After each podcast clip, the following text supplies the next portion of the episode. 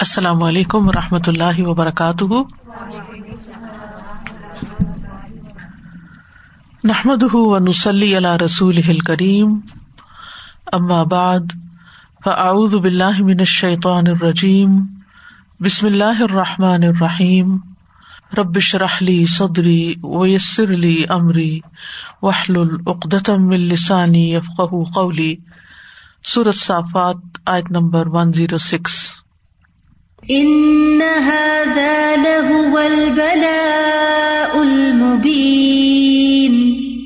بے شک یہ تو یقیناً کھلی کھلی آزمائش تھی۔ البلا المبین یعنی سخت امتحان تھا۔ کس طرح؟ کہ اللہ تعالیٰ نے ان کو بیٹا ذبح کرنے کے ساتھ آزمایا۔ بوڑھے باپ کا اکلوتا بیٹا ذبح کرنے کا حکم دیا جانا اور بیٹا بھی وہ جو کام کاج کرنے میں اس کا مددگار بننے کی عمر کو پہنچ چکا تھا یعنی باپ کا ایک طرح سے مددگار بن گیا تھا۔ تو اس موقع پر یہ حکم ملنا کہ اب اس کو ذبح کر دو، یہ ایک بہت بڑا امتحان تھا۔ دوسرا معنی نعمت بھی کیا جاتا ہے۔ بلا کا لفظی معنی آزمائش بھی ہے اور نعمت بھی۔ جیسا کہ آپ جانتے ہیں کہ عربی زبان لغت الازداد بھی کہلاتی ہے کہ اس میں ایک ہی لفظ کے دو اپوزٹ میننگ بھی پائے جاتے ہیں۔ جیسے زن کا معنی شک بھی ہے اور یقین بھی ہے۔ اسی طرح جیسے جزا جو ہے بدلے کے لیے آتا ہے، اچھے بدلے کے لیے بھی، برے بدلے کے لیے بھی۔ اسی طرح بلا کا معنی آزمائش بھی ہے اور نعمت بھی ہے۔ مقاتل کہتے ہیں کہ یہاں البلا کا معنی نعمت ہے۔ اور وہ یہ کہ اللہ نے ان کے بیٹے کا فدیا ایک مینڈے کی شکل میں دے دیا تو یہ بہت بڑی نعمت تھی۔ اور المبین کا ایک اور معنی کیا ہے؟ مبین کا مطلب ہے ظاہر کرنے والا۔ یعنی اس آزمائش نے ابراہیم علیہ السلام کی حقیقت کو ظاہر کر دیا۔ جو کچھ ان کے اندر تھا وہ باہر آ گیا۔ اور وہ کیا تھا کہ وہ اللہ سبحان تعالی کی محبت کو بیٹے کی محبت پر مقدم رکھتے ہیں یا ترجیح دیتے ہیں۔ اہل علم کہتے ہیں کہ اسی وجہ سے اللہ سبحان تعالیٰ نے ابراہیم علیہ السلام کو اپنا خلیل بنا لیا تھا۔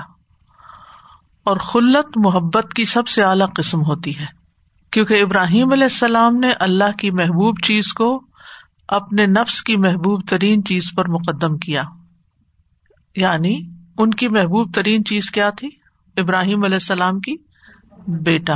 اور اللہ کی محبت انہیں اس سے بھی زیادہ محبوب تھی۔ تو انہوں نے اس کا واقعی ثبوت دے دیا کہ انہیں اللہ سبحان تعالیٰ سے سب سے بڑھ کر محبت ہے۔ ایمان والوں کی یہی صفت ہے جو قرآن مجید میں بیان ہوئی ہے۔ ولدین امن اشد اللہ ایمان والے اللہ کی محبت میں سب سے زیادہ شدید ہوتے ہیں۔ یعنی باقی چیزوں کی بھی محبت ہوتی ہے، جن کی محبت اللہ ہی نے دلوں میں ڈالی ہے۔ جیسے زین النا سے حب الشہواتی من النساء والبنین والقناطیر المقنطرتی من الذهب والفضة یہ ساری چیزیں جو ہیں، ان کی محبت اللہ نے دلوں میں ڈالی ہے۔ اور ان کی جو مباح محبت ہے یعنی جو جائز محبت ہے، حدود کے اندر رہتے ہوئے محبت ہے، اس کا انکار نہیں کیا جاتا۔ یا وہ غلط نہیں ہے۔ لیکن ان چیزوں کی محبت پر اللہ سبحان تعالیٰ کی محبت غالب ہونی چاہیے۔ اور اس کے لیے اللہ تعالیٰ بندوں کو آزماتے بھی ہیں۔ یعنی ہر انسان کا کسی نہ کسی درجے میں امتحان ہوتا ہے کہ جب ایک طرف بیٹے کی خواہش ہو اور ایک طرف اللہ کا حکم ہو تو انسان کس کو ترجیح دیتا ہے؟ یعنی آپ دیکھیں مثال کے طور پر ہماری شادی بیاہوں میں کیا ہوتا ہے؟ یعنی سارا دین پڑھ کے، سمجھ کے، اچھی طرح پھر بھی بعض اوقات ہم وہ کام کرتے ہیں کہ اللہ اور اس کے رسول نے جن چیزوں سے منع کیا ہے۔ اور اس کے لیے ازر کیا تراشتے ہیں؟ بچے کی خوشی اس میں، بچہ یہ چاہتا ہے، بیٹا یہ چاہتا ہے۔ تو اس لیے اب بچوں کی خوشی کا انکار نہیں کر سکتے۔ ٹھیک ہے، اگر وہ حدود کے اندر ہے وہ خوشی ہے، تو آپ ضرور شریک ہو، ضرور ساتھ دیں۔ لیکن جہاں کوئی غلط کام کرے، وہاں آپ قلبی طور پر بھی اور عملی طور پر بھی اس سے ہاتھ اٹھا لیں کہ یہ نہیں ہو سکتا۔ یہ آپ اپنی مرضی سے پھر جب جائیں کہیں تو کرتے رہے لیکن جب تک میں زندہ ہوں، یہ نہیں ہو سکتا۔ یعنی وہاں اسٹینڈ لینا پڑتا ہے، لیکن ہم میں سے کوئی اب حال یہ ہو گیا کہ ہم اپنے بچوں کے سامنے بھی اپنے آپ کو برا نہیں بننے دینا چاہتے۔ اور اسی وجہ سے بعض اوقات ان کو نصیحت بھی نہیں کرتے کہ پھر وہ ہمارے بارے میں کیا سوچیں گے۔ اور بہت دفعہ ایسے ہوتا ہے کہ باپ کچھ کہتا ہے، ماں کچھ کہتی ہے تو اس جھگڑے میں بھی بچے ایڈوانٹیج لے جاتے ہیں۔ بہرحال، ابراہیم علیہ السلام کے لیے اتنا بڑا قدم اٹھانا بھی اللہ کی محبت کی وجہ سے آسان تھا۔ ابن القیم کہتے ہیں، یہاں یہ مراد نہیں تھی کہ ذبح کرنے کا حکم دے کر ان کو سزا دی جائے یا عذاب دیا جائے، بلکہ مراد تھی کہ ان کی آزمائش کے ذریعے ان کی تربیت کی جائے اور آزمائش آتی بھی اسی لیے، تربیت کرنے کے لیے۔ وہ کہتے ہیں کہ اس بات پر تعجب نہیں ہے کہ خلیل کو بیٹے کے ذبح کرنے کا حکم دیا گیا۔ یعنی کوئی حیران کن بات نہیں ہے۔ تعجب یہ ہے کہ ان کو خود براہ راست اپنے ہاتھ سے ذبح کرنے کا حکم دیا گیا اور انہیں جو حکم دیا گیا اس کی محبت میں مستغرک نہ ہوتے تو اس طرح کا حکم آسان نہ تھا۔ یعنی اللہ کی محبت زیادہ تھی تو اس لیے ان کے لیے آسان تھا۔ یہی وجہ ہے کہ اس کے آسار لوگوں کے ٹہرنے کی جگہ بن گئے یعنی جہاں پر وہ ذبح کرنے کا ارادہ کیا گیا۔ دل اس کی طرف اس سے بھی زیادہ شوق کرتے ہیں یعنی وہاں جانے کے لیے۔ جتنے پرندے اپنے گھونسلوں کی طرف جانے کا شوق رکھتے ہیں۔ یعنی ایمان والوں کے دل میں ان جگہوں پہ جانے کی، حرم میں جانے کی، عمرے پہ اور حج پہ جانے کی، مینا میں جانے کی، ان سب جگہوں پہ جانے کی جو چاہت ہے وہ اسی وجہ سے ہے کہ ابراہیم علیہ السلام نے اپنی دنیاوی چاہت قربان کی تھی، محبت قربان کی تھی۔ تو اس کے بدلے میں اللہ تعالیٰ نے لوگوں کے دلوں میں ان کے لیے محبت پیدا کر دی حتیٰ کہ ان کے آثار اور ان کی جو سنت ہے اس سے بھی محبت پیدا کر دی۔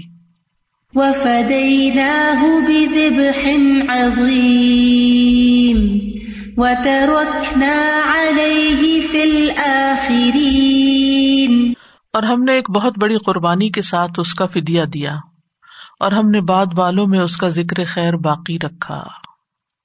وفدئی نہ ہو یعنی فدیا دے کے اس کو بچا لیا۔ دال کی زیر کے ساتھ ہے۔ بمانا مضبوح ذبح ہونے والا جانور۔ مطلب کیا ہے پھر اس کا؟ وفدئی نہ ہو بہن یعنی مضبوح عظیم۔ ہم نے اسماعیل کی فدیے اور بدلے میں ایک عظیم زبیحہ دیا۔ جو آسمان سے اتارا تھا۔ ایک مینڈا تھا۔ جس کو پھر ابراہیم علیہ السلام نے اللہ کے حکم سے ذبح کر دیا تھا۔ اس جانور کو فدیا کہا گیا ہے یعنی وہ فدیے میں دیا گیا۔ ذبح سے مراد جس کو پھر ذبح کیا گیا یعنی اللہ تعالی نے اس بچے کا فدیا مقرر کر دیا۔ اس بچے کو ذبح کرنے کے حکم کو مینڈے کے ذبح کرنے کی طرح منتقل کر دیا، یہ مطلب ہے۔ کیونکہ جو چیز کسی چیز کا فدیا ہوتی ہے وہ اس کا بدل اور قائم مقام ہوتی ہے۔ تو بچے کی جگہ جب مینڈا ذبح کر دیا گیا تو وہ اس کا فدیا ہو گیا۔ اور جہاں تک اس مینڈے کا تعلق ہے، اس قربانی کو عظیم کہا گیا۔ کہا جاتا ہے کہ اس کا سائز بہت بڑا تھا۔ عام جو دنیا کے مینڈے ہوتے ہیں نا، ان سے بڑا تھا۔ وزب ہے عظیم، بہت بڑے عظیم الجسا مینڈے کے ذریعے۔ تو اس سے یہ اس بات کا بھی اشارہ ملتا ہے نا کہ جو قربانی کا جانور ہو، صحت مند ہو۔ لاغر دبلا پتلا مریض چھوٹا سا، اس کی سرٹن ایج مقرر کی جاتی ہے، اس کی علامات ہوتی ہیں۔ اور دوسرا، اس کو عظیم اس لیے کہا گیا کہ یہ اللہ کی طرف سے تھا، کسی اور کی طرف سے نہیں تھا یعنی دنیا میں نہیں بنا تھا وہ۔ اور تیسرا یہ کہ عظیم شخص کی طرف سے فدیا تھا یعنی اسماعیل علیہ السلام جیسے بچے کے لیے فدیا تھا۔ اور چوتھا یہ کہ یہ ایک عظیم عبادت بن گئی۔ جو قیامت تک کے لیے مسلمانوں کے لیے سنت قرار پائی۔ اور پھر ہم دیکھتے ہیں کہ اس مینڈے کے جو سینگ تھے، بڑے سے، ہارن تھے، بڑے بڑے۔ آپ نے دیکھا ہوگا کہ جو بڑے بڑے مینڈے ہوتے ہیں نا، خاص قسم کے، ان کے اس طرح کرو کے ساتھ سینگ ہوتے ہیں۔ ایک کچھ ہوتے چھوٹے سے ہوتے نہیں یعنی بڑے سے سینگ۔ تو کہا جاتا ہے، بعض روایات میں آتا ہے کہ حضرت اسماعیل علیہ السلام کے فدیے میں جو مینڈا ذبح کیا گیا تھا اس کے سینگ کعبہ میں عبداللہ بن زبیر کے زمانے تک محفوظ تھے یعنی وہ کعبہ میں لٹکا دیے گئے تھے۔ بعد میں جب حجاج بن یوسف نے حرم کا محاصرہ کیا تھا اور کعبہ کو مسمار کر دیا گیا تھا، تو وہ سینگ بھی اس میں ضائع ہو گئے تھے۔ اور ابن عباس، عبداللہ بن عباس اور عامر الشعبی دونوں اس بات کی گواہی دیتے ہیں کہ انہوں نے خود، بذات خود خانہ کعبہ میں وہ سینگ دیکھے تھے۔ ہزاروں سال سے وہ چلے آ رہے تھے۔ اس کے آسار باقی تھے۔ اور آسار کی شکل میں سب سے بڑے آسار تو یہ کہ ہر سال امت میں سے جو صاحب حیثیت ہیں، ان کو قربانی کا حکم دیا گیا ہے۔ انس بن مالک کہتے ہیں کہ نبی صلی اللہ علیہ وسلم دو مینڈوں کی قربانی کیا کرتے تھے۔ اور میں بھی دو مینڈوں کی قربانی کرتا تھا، حضرت انس کہتے ہیں۔ تو اس لیے زیادہ پسندیدہ یہ ہے کہ بکرا بکری کرنے کی بجائے مینڈا کیا جائے، اگر میسر ہو تو۔ یعنی یہ زیادہ قریب تر ہے۔ ورنہ یہ ہے کہ قربانی کر دی جائے، جس بھی چیز کی آپ کو میسر آئے اس کے قسم میں سے۔ رسول اللہ صلی اللہ علیہ وسلم نے فرمایا، اے لوگو، ہر سال ہر گھر والوں پر قربانی ہے۔ یعنی جو بھی اس کی استطاعت رکھتا ہو، مرادی ہے۔ صحابہ قربانی کا بہت اہتمام کیا کرتے تھے۔ اماما بن سہل بیان کرتے ہیں، صحیح بخاری کی روایت ہے باپ ہی ادیت نبی صلی اللہ علیہ وسلم۔ کہ ہم مدینہ منورہ میں قربانی کے جانور کو کھلا پلا کر فربا کیا کرتے تھے۔ یعنی اس کا خاص خیال رکھتے تھے کہ خوب مضبوط ہو۔ اور عام مسلمان بھی قربانی کے جانور کو اسی طرح فربا کیا کرتے تھے۔ یعنی صرف سر سے اتارنے والی بات نہیں تھی۔ بس صرف پیسے دے کے ٹرکانے والی بات نہیں تھی کہ چلے اتنے پیسے دیتے ہیں، جو جس طرح چاہے لے کے اس کو قربان کر دے بلکہ خود اس کو پالتے تھے، بڑا کرتے تھے۔ کیونکہ جس جانور کو پالا جائے نا، اس سے ایک محبت ہو جاتی ہے۔ ہو سکتا ہے آپ میں سے بھی کسی کا ایکسپیرئنس ہو، بلی پالے کوئی پیٹ پالے گھر میں، تو پھر اس کے ساتھ ایک خاص قسم کی اٹیچمنٹ ہو جاتی۔ اور مجھے اچھی طرح یاد ہے کہ جب ہم بہت چھوٹے تھے تو قربانی کے بکرے کچھ دن پہلے آ جایا کرتے تھے۔ اور گھر کے بچے وغیرہ وہ اپنے ہاتھ سے کچھ کھلاتے، ان کے ساتھ کھیلتے، ان کو نہلاتے، ان کے اور آپ کو تو پاکستان میں وہ مہندی وہندی بھی لگا دیتے ہیں ڈیکوریشن بھی کرتے ہیں گلے میں ہار بھی ڈال دیتے ہیں بہت سے لاڈ پیار کیے جاتے۔ ہیں اور پھر جب وہ ذبح ہوتا تھا بچے باقاعدہ روتے بھی تھے۔ تو یہ ہے اصل روح کہ جس چیز سے محبت ہو اس کو اللہ کے راستے میں دے دینا۔ لن تنال البر تن فکو مما تو اس سے دل کے اندر وسط پیدا ہوتی ہے، دل کا بخل دور ہوتا ہے، اور یہ ایک مشکل ترین کاموں میں سے ہے۔ آپ دیکھیے کہ جو چیز آپ کو پسند نہیں ہوتی یا جو زائد ہوتی ہے، اس کو تو آپ آسانی سے نکال دیتے ہیں۔ جو کسی کو دے دو، کسی کے کام آ جائے۔ ٹھیک ہے، آپ استعمال نہیں کر رہے، کسی کے کام آ جائے۔ لیکن اس چیز کو نکالنا بے حد مشکل ہوتا ہے جو آپ کو پسند ہوتی ہے، جس سے آپ کو محبت ہوتی ہے۔ لیکن وہ آپ کس جذبے کے ساتھ نکال سکتے ہیں؟ جب آپ کو یہ ہو کہ یہ میں اللہ کی خاطر دے رہا ہوں، اللہ کی محبت میں دے رہا ہوں۔ جیسے آتا نا ویوت امون تام اللہ حبی ہی وہ اللہ کی محبت میں کھلاتے ہیں۔ ایک مانا یہ بھی کیا گیا کہ کھانے کی محبت، دونوں ہی باتیں ہیں نا۔ اب ایک طرف اللہ کی محبت ہے، دوسری طرف کھانے کی محبت ہے۔ تو اللہ سے اگر زیادہ محبت ہے، تو پھر اس کھانے کی محبت اللہ کی خاطر آپ قربان کر سکتے ہیں۔ وہ آپ کسی کو بھی کھلا سکتے ہیں پھر۔ ورنہ جو آپ کا محبوب ترین کھانا ہوگا وہ آپ خود ہی کھانا چاہیں گے کہ یہ تو میرے لیے یہ تو اپنے لیے ہے۔ اور پھر دوسری بات اس میں یہ ہے کہ اگر اللہ کی محبت میں کھلا رہے ہیں تو پھر کیسا کھلانا چاہیے؟ کیا کھلانا چاہیے؟ ہر وقت صرف کو بچا کچا کھلانا چاہیے یا اس کی کوئی کوالٹی بھی ہونی چاہیے؟ ٹھیک ہے؟ یعنی کہ ہمیں حکم ملتا ہے کل الف ہمارا دین اعتدال والا دین ہے۔ ہمیں یہ نہیں کہا کہ ہر وقت یہی کرو، لیکن کبھی ایسا بھی کرو کہ جو چیز اپنے لیے پسند ہے، وہ انٹینشنلی خود دوسرے کو دے دو۔ اور ایک دفعہ انسان جب اس امتحان میں کامیاب ہو جاتا ہے نا، تو اور نیکیاں کرنا اس کے لیے آسان ہو جاتا ہے پھر۔ کیونکہ وہ عہدرت الفس شہ دلوں میں شہ تنگی بکیلی ہرس بھر دی گئی ہے، رکھ دی گئی ہے۔ حاضر کر دی گئی وہ حاضر رہتی ہے۔ وہ کسی وقت نکلتی نہیں ہے۔ اس کو نکالنا پڑتا ہے۔ اور اس کو کیا چیز نکال سکتی ہے؟ اللہ کی محبت ہی نکال سکتی۔ کہ جب انسان اللہ سبحان و تعالیٰ سے زیادہ محبت کرتا ہے تو پھر قربانی کرنا آسان ہو جاتا ہے۔ آج صبح کسی نے مجھ سے ایک اسٹوری کلپ شیئر کیا۔ تو مختصر اسٹوری یہ ہے کہ صاحب تھے جن کی بیٹی نے عمرے کے بارے میں سنا، اللہ کے گھر جانے، تو اس کو بڑا شوق ہے تو اس نے اپنی پانچویں چھٹی جماعت سے اپنے عید کے پیسے جو ہے جمع کرنے شروع کیا جس موقع پر کسی نے بھی کوئی گفٹ دیا پاکٹ منی دی، کچھ بھی، وہ سارے اس نے جمع کر لیے۔ اور اس کو یہی شوق تھا کہ میں اپنے پیسوں سے عمرہ کرنے جاؤں گی۔ اب ہوا یہ کہ ان کے والد ان کو جمعہ پڑھنے مسجد لے گئے۔ مسجد والے اعلان کر رہے تھے کہ سیلاب آیا ہے اور اس کے لیے ڈونیشن دی جائے۔ تو اس بچی نے وہ سارے پیسے جو عمرے کے لیے جمع کیے ہوئے تھے ڈونیشن میں دے دیے۔ یعنی اس سے متاثر ہو کے کہ لوگ اس طرح بے گھر ہو گئے۔ اس کا سلا اس کو کیا ملا کہ اس کی شادی ایک ایسے نیک نوجوان سے ہوئی جس کا گھر مکہ میں تھا۔ اور جب اس کا دل چاہتا ہے، وہی بچی عمرہ کرتی رہتی۔ اللہ کے گھر جانے کا شوق تھا۔ اللہ کی خاطر وہ محبوب ترین چیز اللہ کے رستے میں دی۔ اللہ نے اتنے رستے کھول دیے۔ ہم جب اللہ سے سودا کرتے ہیں نا، اللہ سے معاملہ کرتے ہیں تو پھر ذرا دل بڑا کر کے معاملہ ہم کیا کریں۔ کیونکہ ہم سمجھتے ہیں کہ شاید یہ کسی انسان کے ساتھ لین دین ہے، ہم دیں گے تو پتہ نہیں وہ ہمیں کبھی ریٹرن بھی کرے گا یا نہیں، ہمیں کچھ ملے گا یا نہیں۔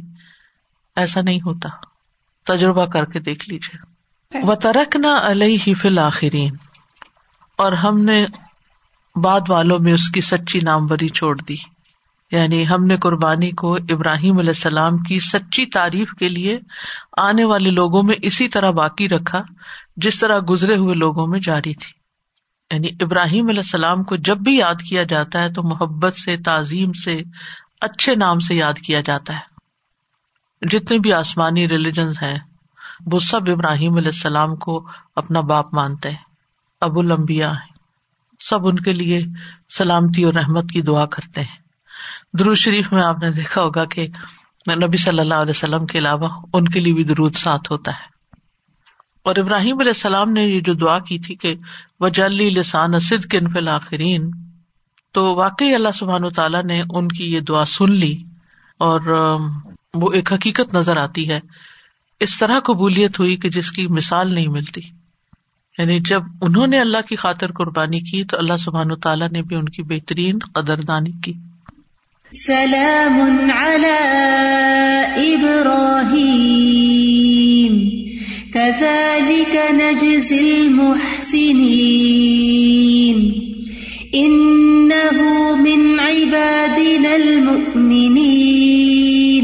سلام ابراہیم. ابراہیم پر سلام ہو. اللہ سبحان تعالیٰ کی طرف سے سلام. اور پھر یہ کہ اللہ کی طرف سے جب کسی کو سلامتی مل جاتی ہے جیسے وہ نا یا نا رکونی بردن و سلام اللہ ابراہیم۔ تو ایک تو اس موقع پر سلامتی عطا کی۔ پھر جب بیٹے کو ذبح کرنے لگے تھے، اس موقع پر سلامت رکھا بیٹے کو۔ اور پھر یہ کہ باقی آفات سے بھی سلامت، ہر طرح کے نقص اور ایب سے سلامتی جو انسانوں کو لاحق ہو جاتے ہیں۔ اور بری تعریف سے سلامتی۔ دنیا میں یہودی ہوں یا عیسائی ہوں، وہ اس بات میں فخر محسوس کرتے ہیں کہ ہم ابراہیم کی ملت پر ہیں، ان کے طریقے پر ہیں۔ اللہ سبحان تعالیٰ فرماتے ہیں ماں کانا ابراہیم یہودی ہم ولا نسرانی ولا کن کانا حنیف و مسلم و ماں کانا من المشرقی نہ یہودی تھے، نہ عیسائی تھے، نہ مشرق تھے حنیف و مسلم یکسو مسلمان تھے۔ اور آپ دیکھیے کہ قرآن مجید میں کتنی ہی ان کی تعریفیں بیان ہوئی نا۔ شاہ کرن انوم ہی اللہ کی نعمتوں پر شکر گزار تھے اور ہر لحاظ سے اللہ سبحان تعالیٰ نے ان کو عزت بخشی۔ پھر فرمائے کدال کا نجزل محسنین اسی طرح ہم جزا دیتے ہیں محسنین کو۔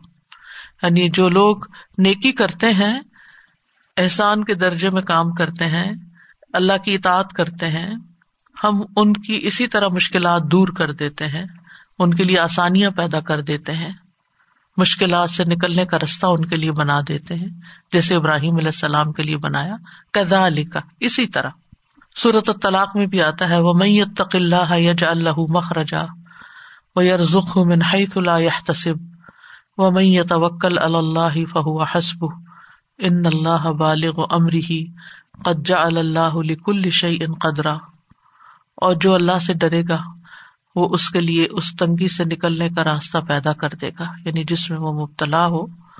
اور اسے وہاں سے رسک دے گا جہاں سے وہ گمان بھی نہ کرتا ہوگا۔ اور جو کوئی اللہ پہ توکل کرے گا، تو وہ اس کو کافی ہو جائے گا۔ بے شک اللہ اپنے کام کو پورا کرنے والا ہے۔ یقیناً اللہ نے ہر چیز کے لیے ایک اندازہ مقرر کر رکھا ہے۔ یعنی اس کا ایک وقت ہے۔ اس وقت پہ وہ کام ہوتا ہے۔ تو بہرحال جو بھی کوئی نیک عمل کرتا ہے، اللہ تعالیٰ اس کا بدلا ضرور دیتے ہیں۔ رکھتے نہیں اپنے پاس۔ اسے محروم نہیں کرتے۔ یہ اللہ کا وعدہ ہے۔ اور اللہ تعالیٰ اس کے لیے ایسے اسباب پیدا کر دیتا ہے کہ جس سے اس کے لیے تنگی میں آسانی ہو جاتی ہے۔ جس کا اس کے دل میں خیال بھی نہیں آتا۔ جیسے ابراہیم علیہ السلام کے دل میں تو خیال بھی نہیں آیا ہوگا کہ اللہ سبحان و تعالیٰ اس کے بدلے میں ایک اتنا عظیم مینڈک عطا کر دیں گے۔ وہ بھی آسمانی گفٹ۔ ان من عباد المؤمنین۔ بے شک وہ یقیناً وہ ہمارے مومن بندوں میں سے تھا۔ اب یہاں پر ساری باتیں کر کے آخری صفت جو بیان کی گئی وہ ان کے ایمان کی بات کی گئی کہ وہ ایمان والے تھے۔ یہ ایمان والا ہونا صرف ایک ٹائٹل نہیں ہے، ایک نام نہیں ہے، بلکہ واقعی اس کا ثبوت دینا بھی ہے۔ یہاں مومنین اپنے حقیقی مفہوم میں ہے کہ وہ حقیقی مومن بندوں میں سے تھے۔ یعنی حقیقی ایمان وہ ہوتا ہے جس کے اندر اخلاص ہو، احسان ہو، جس کی مثال ابراہیم علیہ السلام نے پیش کی۔ ہر کوئی شخص جو ایمان کا دعوی کرتا ہے، ضروری نہیں کہ وہ اللہ کے ہاں بھی اسی طرح ایمان والا کہلایا جائے۔ درجۂ کمال کا ایمان تھا، حقیقی ایمان تھا، سچا ایمان تھا۔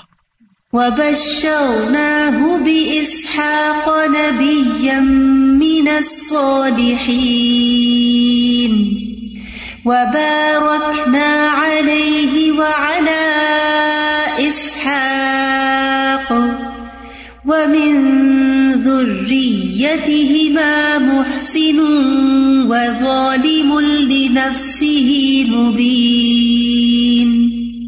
اور ہم نے اسے اسحاق کی خوشخبری دی، جو صالحین میں سے ایک نبی ہوگا۔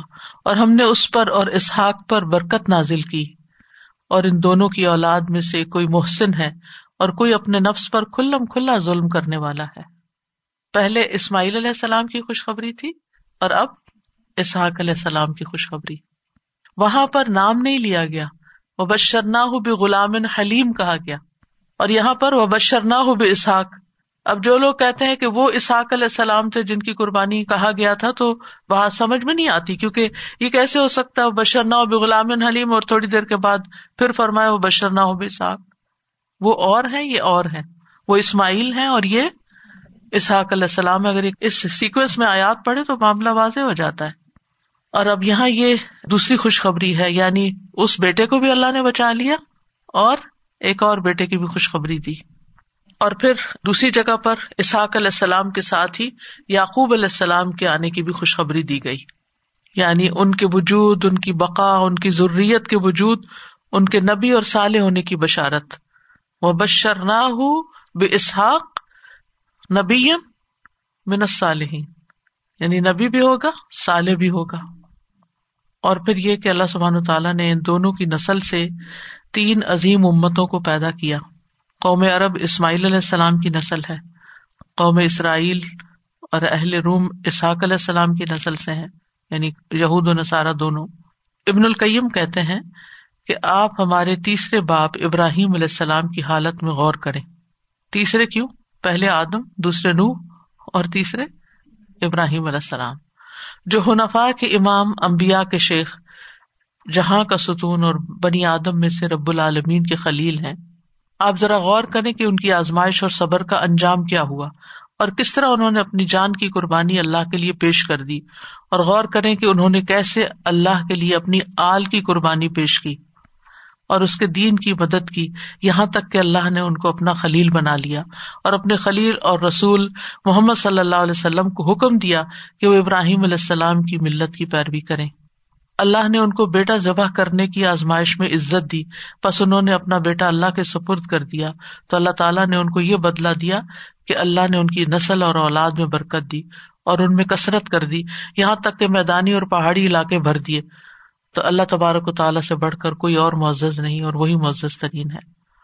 اور پھر وہ آگے لکھتے ہیں کہ جس بیٹے کی قربانی سے نسل ختم ہونے کا ڈر تھا، اسی کے بدلے عظیم نسل وجود میں آئی۔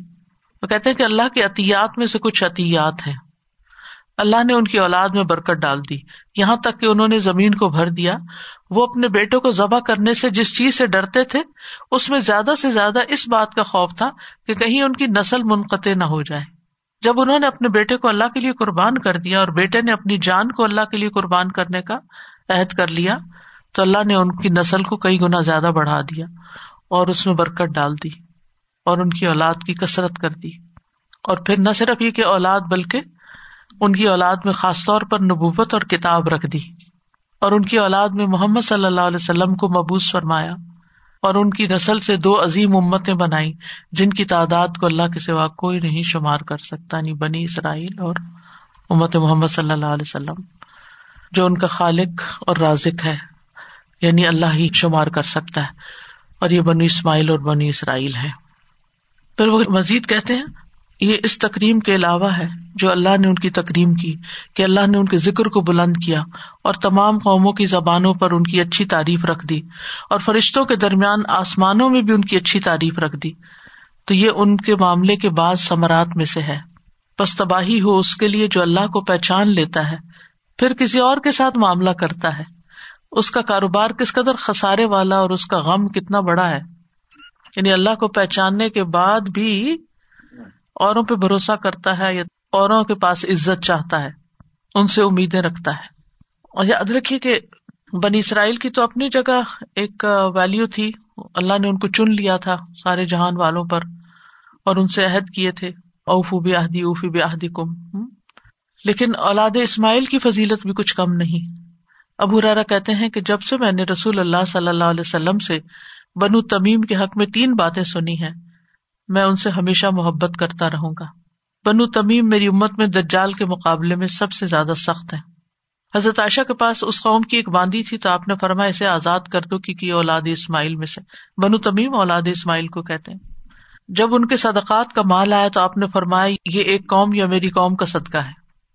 بنو تمیم کو بنو اسماعیل کی اولاد اس لیے کہا گیا کیونکہ تمام یمن کے لوگ بنو اسماعیل کی اولاد نہیں تھے۔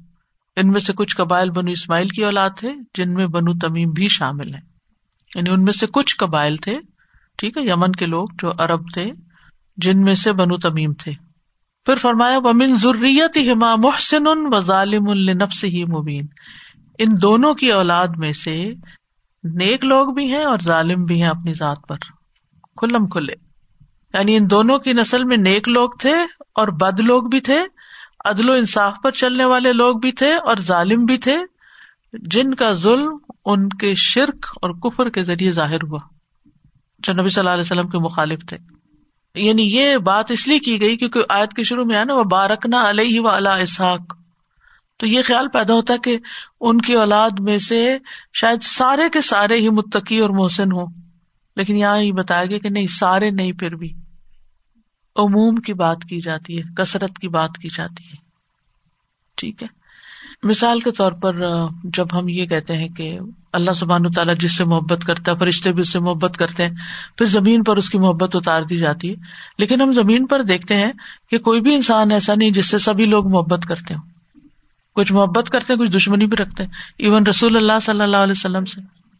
تو پھر مطلب کیا ہوا؟ کہ یہ پاسبل نہیں، لیکن جو ان کو ماننے والے ہیں وہ ان سے محبت بھی کرتے ہیں۔ اور ایک اور بات یہاں یہ واضح ہوتی ہے کہ نیکی کا تعلق کسی خاص نسل سے ہونے سے نہیں ہے۔ ہر انسان اپنے کیے کا خود ذمہ دار ہے، چاہے وہ کسی بھی رنگ نسل سے ہو۔ لاتذر واضح رتن بھی ذرا اخرا۔ سورت البکرا میں بھی ہم پڑھ چکے نا، قال اللہ یا نال عہد ظالمین کہ ظالموں کے لیے میرا عہد نہیں ہے۔ یعنی محض خاندان اور باپ دادا کے ساتھ نسبت اللہ کے یہاں کچھ حیثیت نہیں رکھتی۔ کیونکہ اگر نبی کی اولاد ہونا ہی بخش کے لیے کافی ہوتا، تو سارے انسان آدم علیہ السلام نو علیہ السلام جیسے پیغمبروں کی اولاد ہے جتنے بھی دنیا میں لوگ اس وقت موجود ہیں، یہ سب پیغمبروں کی اولاد ہے یہ آدم علیہ السلام سے نسل چلی اور وہ پیغمبر تھے۔ پھر اس کے بعد ہم نے پیچھے پڑھا کہ نو علیہ السلام کی نسل ہی باقی رہی۔ وجہ اللہ ضروریت الباقین تو اب نو علیہ السلام کی اگر سارے اولاد ہیں تو آد اور سمود بھی تو انہیں کی اولاد میں سے تھی لیکن ان کو تباہ کر دیا گیا۔ اور اس وقت بھی دنیا میں جتنے لوگ ہیں، تو اس سے کوئی فرق نہیں پڑتا کہ آپ کسی پیغمبر کی اولاد ہیں یا غیر پیغمبر کی۔ اصل بات یہ ہے کہ آپ خود کیا ہے آپ کے اپنے اعمال کیا ہے اگر کسی خاص خاندان سے ہونے کی وجہ سے بخش ممکن ہوتی تو پھر سارے لوگ بخشے ہوئے ہوتے۔